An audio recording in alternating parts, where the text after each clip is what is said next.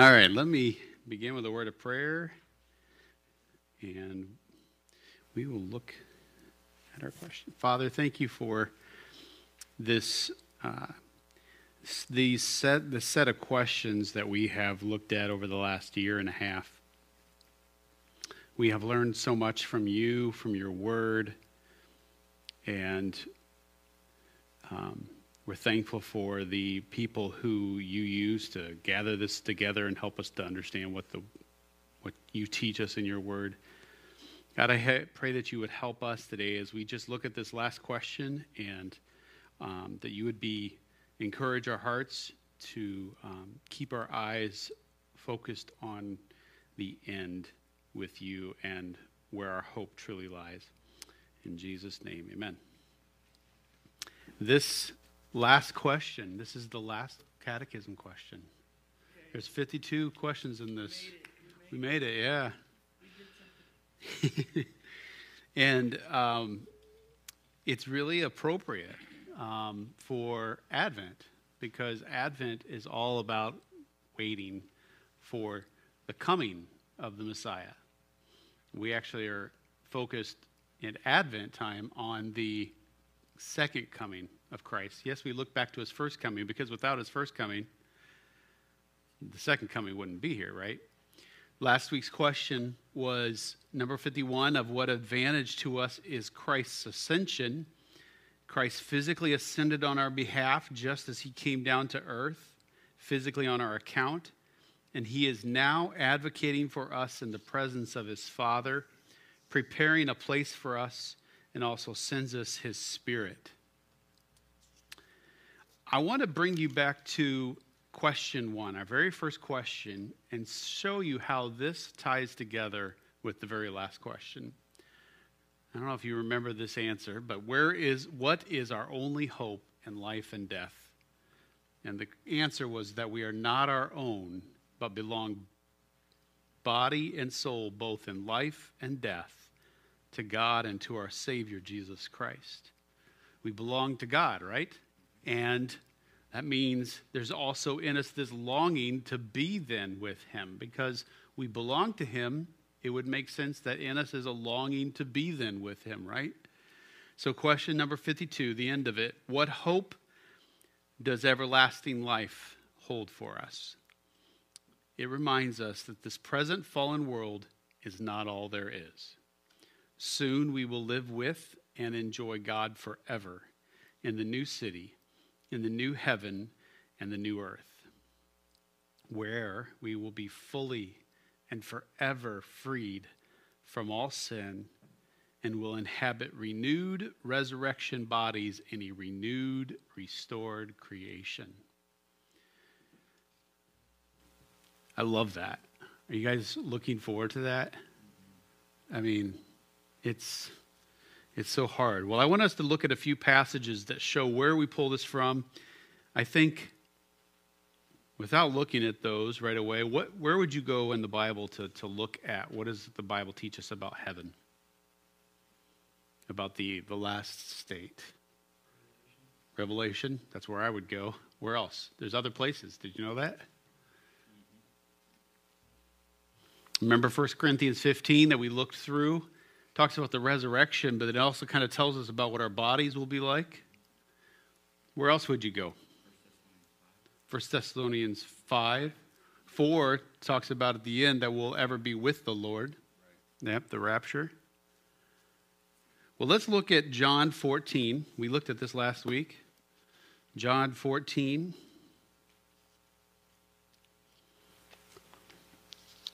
This is in the, at Jesus' Last Supper with his disciples, celebrating the Passover with them. He just washed their feet, and he tells them that one of you is going to betray him.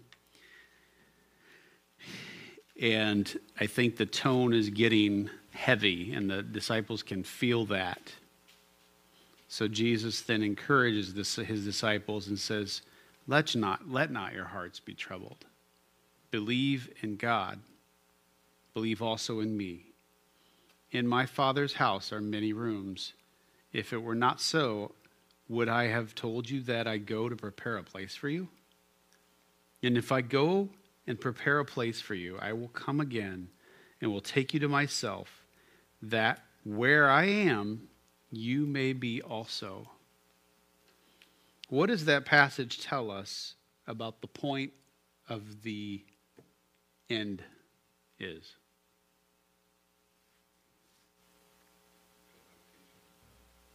Yeah, to live with God. That where I am, where Jesus is going, you will be also. In other words, heaven's not heaven, the eternal state's not the eternal state without God. Right? Our, our focus can't be simply on, well, I get to see these people that I loved all of my eternity, you know, all of my life, and I get to be with them again. I mean, we don't even know that for sure. We long for that, right? I don't know that we'll be able to recognize each other. The Bible doesn't say, unless you guys know. We will be known as we are known. Well, it says in First John that we he we will know. I think I no, I didn't put that reference. I was going to put that reference. I don't know that it means that. It might mean that. We just don't know for sure that like we'll be able to see brothers and sisters. But what we do know, the point is, is that we'll right here we'll be able to be with Jesus. Anything else really is icing on the cake, right? I think the closest we'd come is that. You don't like that?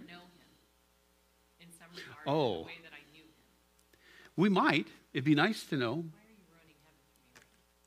I hope I'm not ruining heaven because it's much better than knowing Matt. Well, I don't know about that. I know it's a little. Wow. Hold on. Wow, you are awesome. Listen, I'm not saying he's God, but I'm just saying he's right there. Oh, baby. there is no marrying and marriage and giving in marriage, giving of marriage in heaven. I'm just, it's just saying what Jesus said.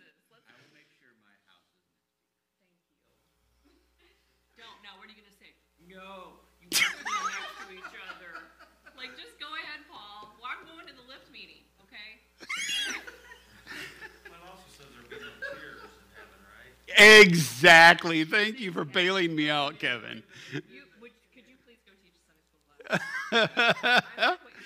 Here's the thing. I, I think it's very likely we're going to know each other. Because we. So I, it, I feel like we will, but because here's what I want us to see through these different passages, though, that this isn't some ethereal place. It's not like we're just going to be like nothing else I can see is all I can see is just Jesus and I. We're just floating around. That's not what heaven is. So let's look at a few more passages. I just have no, what I was just saying is we literally don't know for sure, though we'll know each other, but it doesn't matter.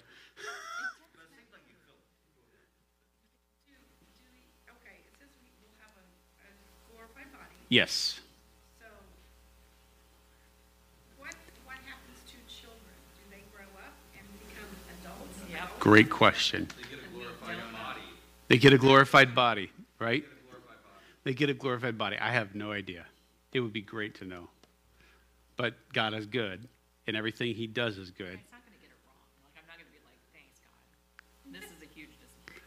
Well, you know, if we have, if Jesus' glorified body, they recognized Him. Yes. It wasn't like they didn't recognize Jesus. Mm-hmm. And if our body, if our bodies are going to be like that then because he says you will you will, will have a glorified body. It's what 1 corinthians 15 is. Logically we would know each other. I say that because it doesn't say scripturally we'll like hang out i get to see grandma but logically i would make that connection. If they knew jesus and if this body you're gonna is gonna be much slimmer and much more muscular yes. then theoretically and logically we will know each other that good? Yeah, I, mean, I can't. I know there's a glitch in, in my thinking of what I'm wanting because to look at Matt and to know him the way I know him now is to know sin. Because there's been sin in our relationship. Wow. well, I mean, we went to such an extreme. I was like.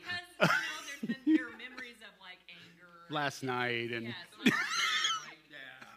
you know what I'm saying? So like, I will know him, but it's not going to be in the same connection because that would that would be memories of sin and all that's going to be washed away.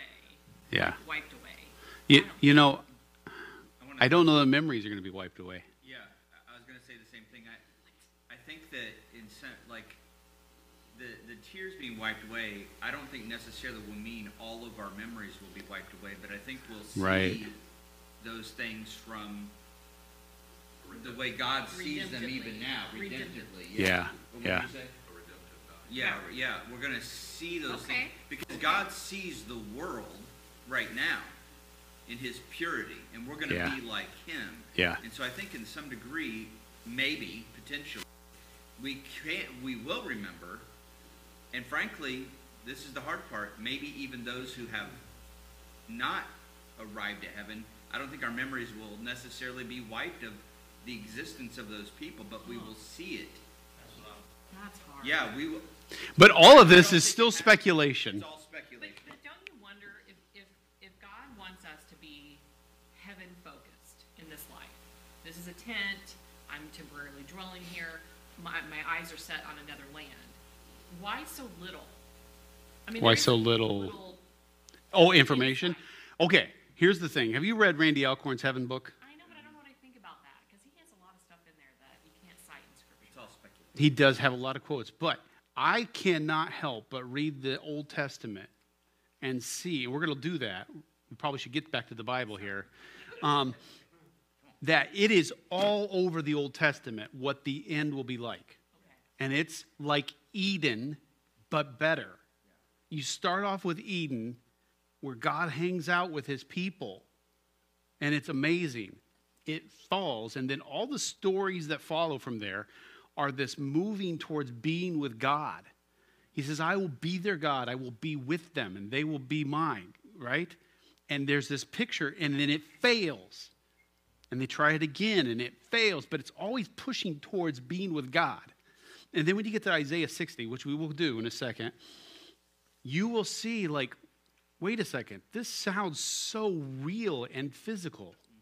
And that's so important because I don't I don't want us to lose sight of it that it's it I had as a kid, I mean I the pictures in Revelation with gold that you is translucent was weird to me. But all John's doing there is it was so unimaginably beautiful. He couldn't put words, and those are the best words he could come up with. All right, let's look at 1 Corinthians 2 7 through 10. You have to turn this into a series.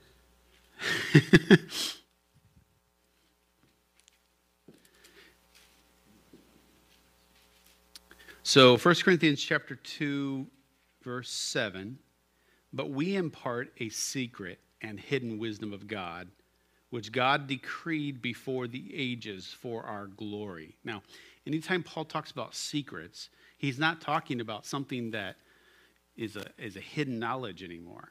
It was hidden, and now it's being revealed. Yeah, it's mysterion. And it's, it's like a mystery that's been now explained. So, verse 8 None of the rulers of this age understood this, for if they had, they would not have crucified the Lord of glory. But as it is written, what no eye has seen, nor ear heard, nor the heart of man imagined, what God has prepared for those who love him. But you can't stop there. It's not like it's completely mysterious. He goes, These things, verse 10, God has revealed to us through the Spirit. In other words, this, this imag- unimaginable time, what no eye has seen, no ear has heard, no, heart, no the heart of man imagined, what God has prepared. In other words, what God has prepared for us in the end, God has now revealed to us. And he's revealed it through Scripture. Paul's referring back to Old Testament that, okay, it's actually been revealed and now it's understood fully because Christ came. Like they read these Old Testament passages and didn't get it when they even wrote them. I think some of those authors, like, I, I know this is what God's telling me. Some of those prophets that got direct dictation from God, here, write this. I don't think they fully got it all. And now, when Christ came, Paul's like, the secrets have been revealed, the mystery has now been explained in Jesus. He's the one that all these fill up. So, go to Hebrews 11.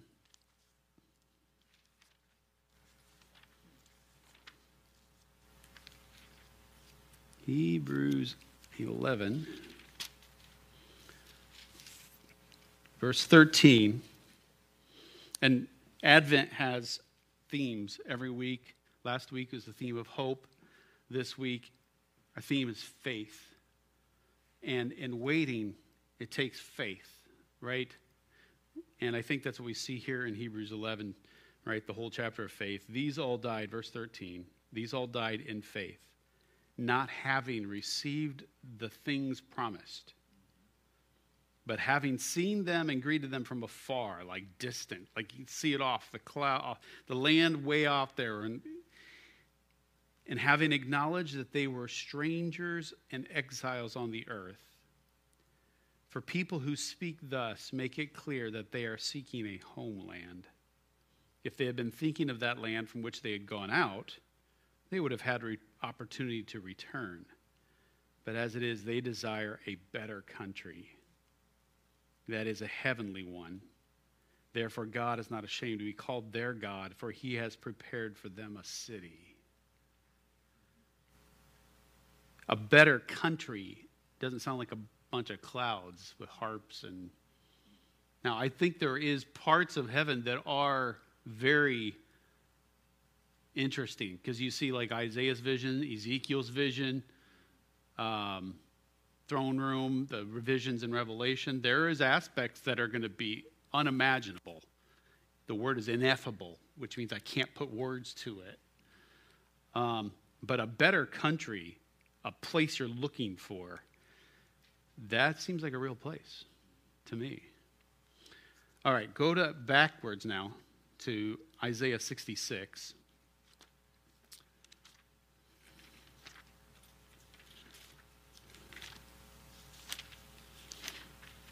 Isaiah 66. This is one of the passages, and there's many, but here we actually have it called what it's called in the New Testament. Verse 22 For as the new heavens and the new earth that I make shall remain before me says the Lord. So shall your offspring and your name remain. Oh, man, now that's interesting. That might be a close hint that we might know each other. Your people, the people of Abraham, will remain. From new moon to new Sabbath, to, from new moon to new moon, from Sabbath to Sabbath, all flesh shall come to worship before me, declares the Lord. In the new heavens and the new earth, it will remain. This earth these heavens above us will not remain. The new heavens and new earth will remain forever. Okay, now any questions on that before we go back? Yeah, if you read the next verse, it kind of confirms. And they shall go out, verse 20, good, good point. They shall go out and look on the dead bodies of the men who have rebelled against me, for their worm shall not die their fire shall not be quenched, and they shall be an abhorrence to all flesh. Good point. Mm. Yeah. But it must be Man. glorious. If the tears are wiped away, that must not be a thing that's leaving us sorrowful, Mm-hmm. but rejoicing in the goodness of God. Yeah. Grace towards us. Well, it can't be sorrow, because sorrow is gone, right? Mm-hmm. Within the tears being gone. Yeah. Yeah, we will say it, it all is well. God has done well. We won't come out and say, I'm sad that they died. We'll go, all is well. God has done what is just, and God has done is what is right. We'll worship his righteous judgment. Yeah. That will be the joy to Right. us. If there if there's any if there's any tears, it would be tears of joy that I'm not on that pile that's there because I would deserve to be there. I do deserve to be there. And in his mercy he saved me. Jesus, at the judgment, God said, "Depart from me, for I never knew you." So, Yeah. I mean, I was just processing, like, what is God? What is Jesus? God think of that situation, like here you see these people learning continuously. Mm-hmm. Is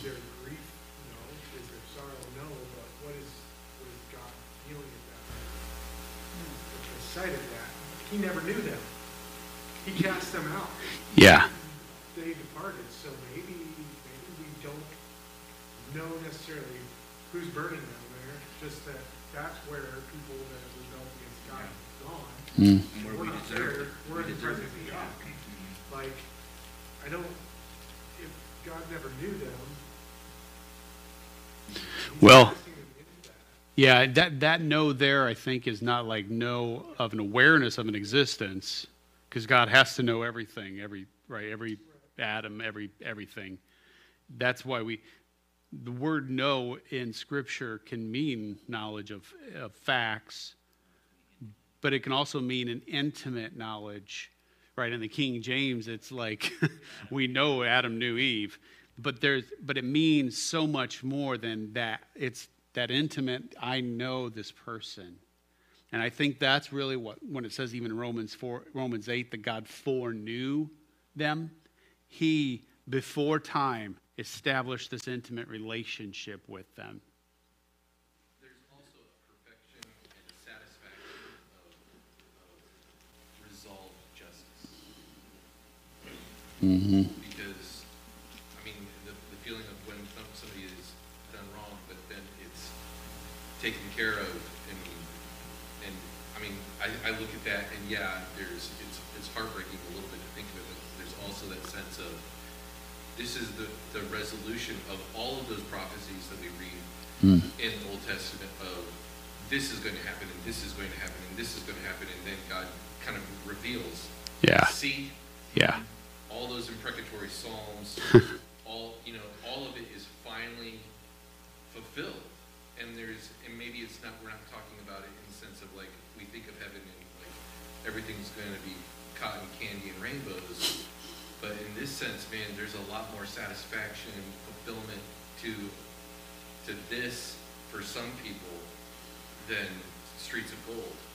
he's vindication will be real.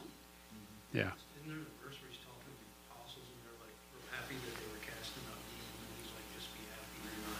Yeah. Right. Yes. That's uh, yeah. So. Are you gonna tell her about it? Is? She's she's leaving me. Oh, She's getting on a jet plane. um, so, No one should be back again. I, I don't know when she'll be back again. I don't remember the next line. You got a question, well, Quentin? you don't have to. There, Sabrina's going to Washington. and Bina's taking her to Indianapolis, or Elena's taking her to Indianapolis. Oh, you guys know that song, don't you? Yeah. All right, should we all sing it? no. Do you totally? Well, you do let them listen to music. So, you- so then you don't listen to Jefferson Airplane is real music. Thank you. church split. Church split. We are way off base, which is going to be a helpful illustration for me later. Actually, go for it. You don't, you don't have to elaborate on this question. Just yes or no would be Mm-hmm. fine, because I know you have other places to go. But when, when you have authors and speculators like Rob Bell and the whole erasing hell thing, and that God's love will ultimately win, and maybe there's this hope in each of us. I mean, is it sinful that there's this hope in me that, like, when we get there, we realize he forgives everybody we didn't know. You know what I mean? Like, are they basing any of that speculation in uh, Scripture? This is the thing. There's the law of non-contradiction, right? The law of non-contradiction means something cannot both be true and false at the same time. I cannot say that fire engine is red and that fire engine is blue. It either is or it isn't, right? One thing that, right? So if that's true and Scripture says this, God cannot contradict Himself. Okay, so this movement to erase hell, so to speak, is it based? And are they getting? Do they are they confused about something in Scripture, or is this just like? I think that I think that's coming out of the human desire. Okay. I do. I do think that's coming out of a, a longing. It's actually, I think, part of the image of God in us because what does it say in Peter? Which, heck, let's just go there. That's the passage I'm going. Second Peter.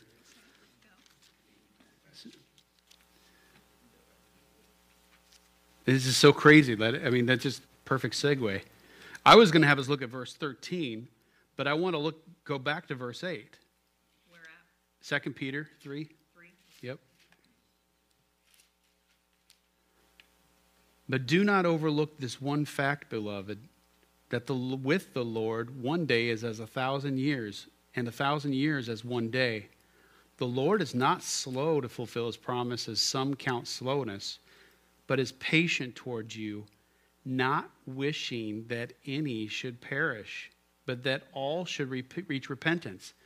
If in the image of God we have aspects of his desires that maybe still be broken, we still have this longing that all would reach repentance.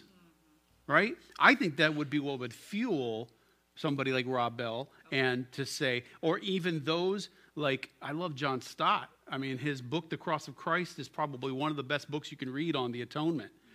Um, but he eventually came to a position of annihilationism, meaning he believes you either go to heaven and be with Christ or you just go to nothing. I think that's coming out of fueling out of a desire that none would have to be there.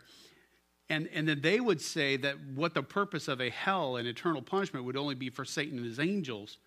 Well, the problem is, is Revelation makes it clear that there are those who are human whose names are not written in the book of life and are cast into eternal fire. I, I can't, either God's a liar or he's not. I think it's so destructive, 'cause I mean, like Rob the crazy side of that, even Francis Chan wrote Erasing Hell, and it's like, they, they go through and start kind of like saying the verses don't mean there's actually fire in hell. It's just literal. in that, that, that then they start to conflate things. There, there, there probably isn't fire in the sense of what we know as fire, because if it's in the sense that we know of fire, then it would consume the thing. But it is a, it is a fire of a judgment, a judgment that is real and conscious. But then they take those things and then they go further. Well, if it can't be that, then it must not be real. Wait a second. It takes away all consequences. Yeah, You can live life however you want. right. There are no consequences, and we're seeing that now. Oh, right. And so what this is, is a fueling of, it's a marketing And, I mean, Yeah. the realist in my mind is going, look at how many people have, even though the church is shrunk, look at how many people have come into the church now that are Yeah. buying into this, and look at the, the corporation the church has become. Yeah. It's, it's all, Well, let's let's get bodies l- into the let's look at consequences then. everybody feel good about themselves. Let's keep reading then. So, verse 10, 2 Peter 3, but the day of the Lord. The day of the Lord isn't like meaning, usually in the scripture, that's not a happy thing. That is the time of judgment for those. That's when the consequences come. But the day of the Lord will come like a thief, and then the heavens will pass away with a roar, and the heavenly bodies will be burned up and dissolved, and the earth and the works that are done on it will be exposed. Since all these things are thus to be dissolved, what sort of people ought you to be in lives of holiness and godliness? Todd, this just goes along right with what you're exactly saying. Waiting, so what should we be doing? Waiting for and hastening the coming of the day of God, because of which the heavens will be set on fire and dissolved, and the heavenly bodies will melt as they are as they burn but according to his promise, we are waiting. I mean, this is the best Advent passage I could find for you. We are waiting for a new for new heavens and a new earth, and he's referencing Isaiah there, in which righteousness dwells. And that's that's so encouraging. I want to read to you. I, she, uh, Randy Alcorn's book on heaven is very helpful. Now, Charity's right. He does quote a lot of people that there are even people that I don't agree with, but that's okay. Um, his use of scripture showing these things should at least make you think and challenge assumptions about heaven. And I love this, this thing that he pointed out that I had never caught before. he says, reconcile, redeem, restore, recover, return, renew, regenerate, resurrect. Each of these biblical words begins with the re prefix, suggesting a return to an original condition that was ruined or lost. For example, redemption means to buy back what was formerly owned. Similar, similarly, reconciliation means the restoration or reestablishment of a prior friendship or unity. Renewal means to make new again, restoring to an original state. Resurrection means becoming physically alive again after death. These words emphasize that God always sees us in light of what he intended us to be. And he always seeks to restore us to that design. Likewise, he sees the earth in terms of what he intended it to be, and he seeks to restore it to its original design. So I'm going to skip over Acts 3. I want us to go to Isaiah 60, and I want you to put your thinking caps on because here Isaiah describes the new heaven and new earth, particularly our aspect of the new earth, but without calling it the new heaven and new earth yet. You know, we just saw six chapters later, he'll call it the new heaven and new earth. But here in 60, he's describing it. I want you to just, as we read it, look for what does this describe that eternal state being like? Or actually, and it's going to be like leading up to the eternal state and going into the eternal state. There'll be kind of some overlap here in this passage. Chapter 60 Arise, shine, for your light has come, and the glory of the Lord has risen upon you. For behold, darkness shall cover the earth, and thick darkness the peoples. But the Lord will arise upon you, and his glory shall be seen upon you. And nations shall come to your light, and kings to the brightness of your rising. Lift up your eyes all around and see. They all gather together, they come to you. Your sons shall come from afar, and your daughters shall be carried on the hip. Then you shall see and be radiant. Your heart shall thrill and exult, because the abundance of the sea shall be turned to you. The wealth of the nations shall come to you. A multitude of camels shall cover you. The young camels of Midian and Ephah all those from Sheba shall come. They shall bring gold and frankincense, and shall bring good news, the praises of the Lord. All the flocks of Kedar shall be gathered to you. The rams of Nebaioth shall minister to you. They shall come up with acceptance on my altar, and I will beautify my beautiful house. Who are these that fly like a cloud and like doves to their windows? For the coastlands shall hope for me. The ships of Tarshish first to bring your children from afar, their silver and gold with them, for the name of the Lord your God and for the Holy One of Israel, because he has made you beautiful. Foreigners shall build up your walls, and their kings shall minister to you. For in my wrath I struck you, but in my favor I have had mercy on you. Your gates shall be open continually, day and night they shall not be shut, that people may bring to you the wealth of the nations with their kings led in procession. For the nation and kingdom that will not serve you shall perish, those nations shall be utterly laid waste. The glory of Lebanon shall come to you, the cypress, the plane, and the pine, to beautify the place of my sanctuary, and I will make the place of my feet glorious. The sons of those who afflicted you shall come bending low to you, and all who despise you shall bow down at your feet. They shall call you the city of the Lord, the Zion of the Holy One of Israel. Whereas you have been forsaken and hated, with no one passing through, I will make you majestic forever, a joy from age to age. You shall suck the milk of nations, you shall nurse at the breast of kings, and you shall know that I, the Lord, am your Savior and your Redeemer, the mighty one of Jacob. Instead of bronze, I will bring gold, and instead of iron, I will bring silver. Instead of wood, bronze, in wood, bronze, instead of stones, iron. I will make you overseers, your overseers, peace, and your taskmasters, righteousness. Violence shall no more be heard in your land. devastation or destruction within your borders, and you shall call your walls salvation and your gates praise. The sun shall be no more, your light by day, nor by bright nor for brightness shall the moon give you light. But the Lord will be your everlasting light, and your God will be your glory. Your sun shall no more go down, nor your moon withdraw itself. For the Lord will be your everlasting light, and your days of mourning shall be ended. Your people shall all be righteous. They shall possess the land forever. The branch of my planting, the work of my hands, that I might be glorified. The least one shall become a clan, and the smallest one a mighty nation. I am the Lord. In its time I will hasten it. That's the end. And you see part of it, hints in there of Christ at the beginning, even his incarnation. The golden frankincense being brought to him from the east. Those are hints of the Magi coming.